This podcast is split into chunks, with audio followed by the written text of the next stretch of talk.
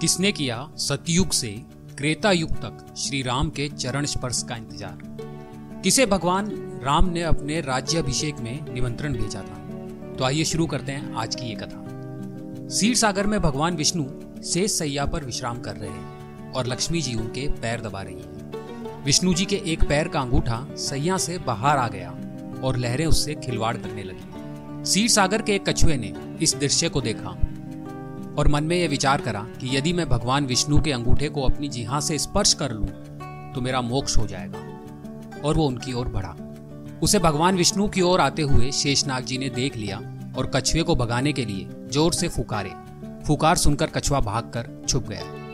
कुछ समय पश्चात जब शेष जी का ध्यान हट गया तो उसने पुनः प्रयास किया। इस बार लक्ष्मी देवी की दृष्टि उस पर पड़ गई। उन्होंने उसे भगा दिया। इस प्रकार उस कछुए ने अनेकों प्रयास किए पर शेष जी और लक्ष्मी माता के कारण उसे कभी सफलता नहीं मिली। यहाँ तक कि सृष्टि की रचना हो गई और सतयुग बीत जाने के बाद क्रेता युग आ गया। इस मध्य उस कछुए ने अनेक बार अनेक योनियों में जन्म लिया और प्रत्येक जन्म में भगवान की प्राप्ति का प्रयत्न करता रहा। अपने तपोबल से उसने दिव्य दृष्टि प्राप्त कर ली थी। कछुए को पता था कि क्रेता युग में वही सीट सागर में शयन करने वाले विष्णु राम का शेष जी लक्ष्मण का और लक्ष्मी देवी सीता के रूप में अवतरित होगी।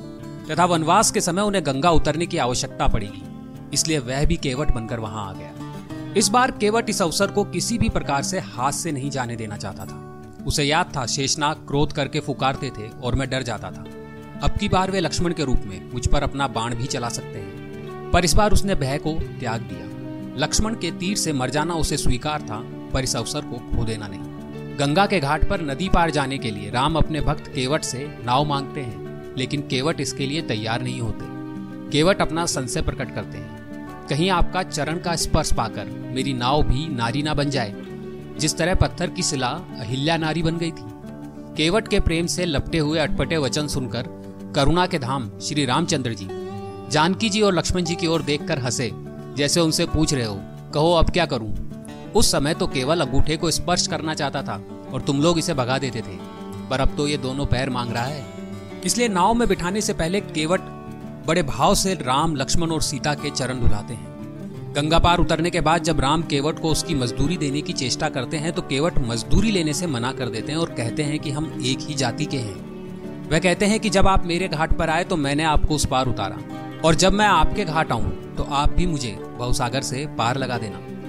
भगवान राम के राज्याभिषेक के समय केवल एक ही व्यक्ति को श्री राम ने अपनी तरफ़ से निमंत्रण भेजा था। और वो व्यक्ति था केवट, जिन्होंने राम को नदी पार कराई थी।